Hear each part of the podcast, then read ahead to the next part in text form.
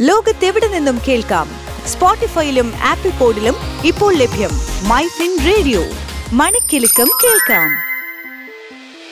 Business ലോകത്ത് എന്ത് സംഭവിക്കുന്നു? ടോപ്പ് ട്വന്റി ബിസിനസ് വാർത്തകളുമായി അനേന സതീഷ്.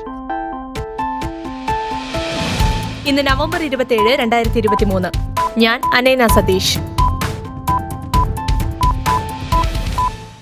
ഇന്ന് സംസ്ഥാനത്ത് സ്വർണവില ഗ്രാമിന് ഇരുപത്തഞ്ച് രൂപ വർദ്ധിച്ച് അയ്യായിരത്തി എഴുന്നൂറ്റി മുപ്പത്തഞ്ച് രൂപയായി. പവന് ഇരുന്നൂറ് രൂപ വർദ്ധിച്ച് നാൽപ്പത്തി അയ്യായിരത്തി എണ്ണൂറ്റി എൺപത് രൂപ.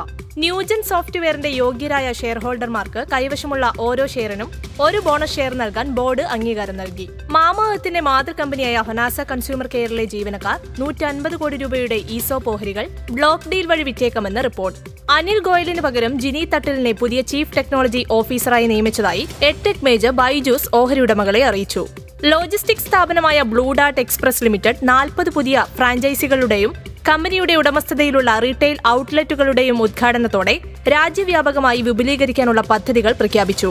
ബാങ്കുകളും എൻ ബി എഫ് സികളും നൽകുന്ന വ്യക്തിഗത വായ്പ കഴിഞ്ഞ ആറു വർഷത്തിനിടെ ഏകദേശം മൂന്ന് മടങ്ങ് വർദ്ധിച്ച് അൻപത്തൊന്ന് ദശാംശം ഏഴ് ട്രില്യൺ രൂപയിലെത്തി.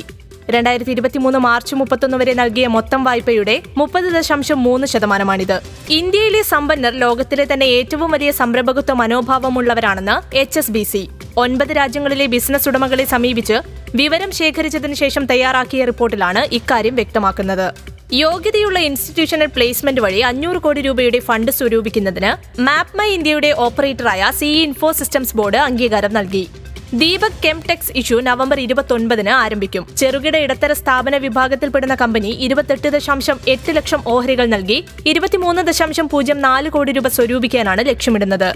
സപ്ലൈകോ വഴി ലഭിക്കുന്ന സബ്സിഡി ഉൽപ്പന്നങ്ങളുടെ എണ്ണം വർദ്ധിപ്പിക്കുമെന്ന് സർക്കാർ.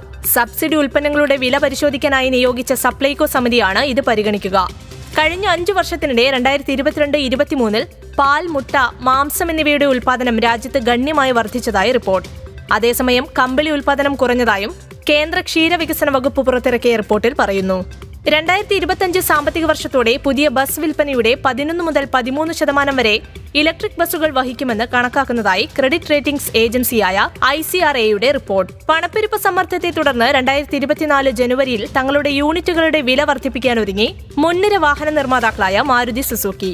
ഏഷ്യ പസഫിക് മേഖലയിലെ മൊത്തം മൊബൈൽ കമ്മ്യൂണിക്കേഷൻ സേവന വരുമാനം രണ്ടായിരത്തി ഇരുപത്തിമൂന്നിലെ മുന്നൂറ്റി ഇരുപത്തി ആറ് ദശാംശം രണ്ട് ബില്യൺ ഡോളറിൽ നിന്ന് രണ്ടായിരത്തി ഇരുപത്തെട്ടിൽ എട്ട് ശതമാനം എന്ന സംയുക്ത വാർഷിക വളർച്ചാ നിരക്കിൽ നാനൂറ്റി എഴുപത്തി ഒൻപത് ദശാംശം ഒരു ബില്യൺ ഡോളറായി വളരുമെന്ന് പ്രതീക്ഷിക്കുന്നതായി റിപ്പോർട്ട്. രണ്ടായിരത്തി ഇരുപത്തിനാല് ജനുവരി മുതൽ ഇന്ത്യയിൽ തങ്ങളുടെ വാഹനങ്ങളുടെ വില രണ്ട് ശതമാനം വരെ വർദ്ധിപ്പിക്കുമെന്ന് ജർമ്മൻ ആഡംബര കാർ നിർമ്മാതാക്കളായ ഓഡി ഇന്ത്യ അറിയിച്ചു.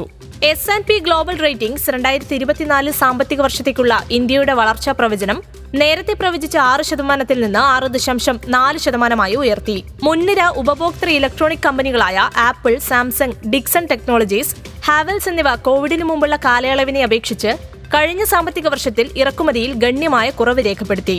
പാർലെ ജി മൊണാക്കോ മെലഡി എന്നിവയുൾപ്പെടെയുള്ള ബ്രാൻഡുകൾ റീറ്റെയിൽ ചെയ്യുന്ന പാർലെ പ്രൊഡക്ട്സിന്റെ വളർച്ച രണ്ടായിരത്തി ഇരുപത്തിമൂന്ന് സാമ്പത്തിക വർഷത്തിൽ നാല് ശതമാനമായി കുറഞ്ഞു. പണപ്പെരുപ്പ പ്രശ്നങ്ങളാണ് വളർച്ച മന്ദഗതിയിലാക്കുന്നത്. ഇതോടെ ടോപ് ട്വന്റി ബിസിനസ് ന്യൂസ് അവസാനിക്കുന്നു. ലോകത്തെവിടെ നിന്നും കേൾക്കാം? സ്പോട്ടിഫൈയിലും ആപ്പിൾ പോഡിലും ഇപ്പോൾ ലഭ്യം മൈ ഫിൻ റേഡിയോ. മണിക്കെലക്കം കേൾക്കാം.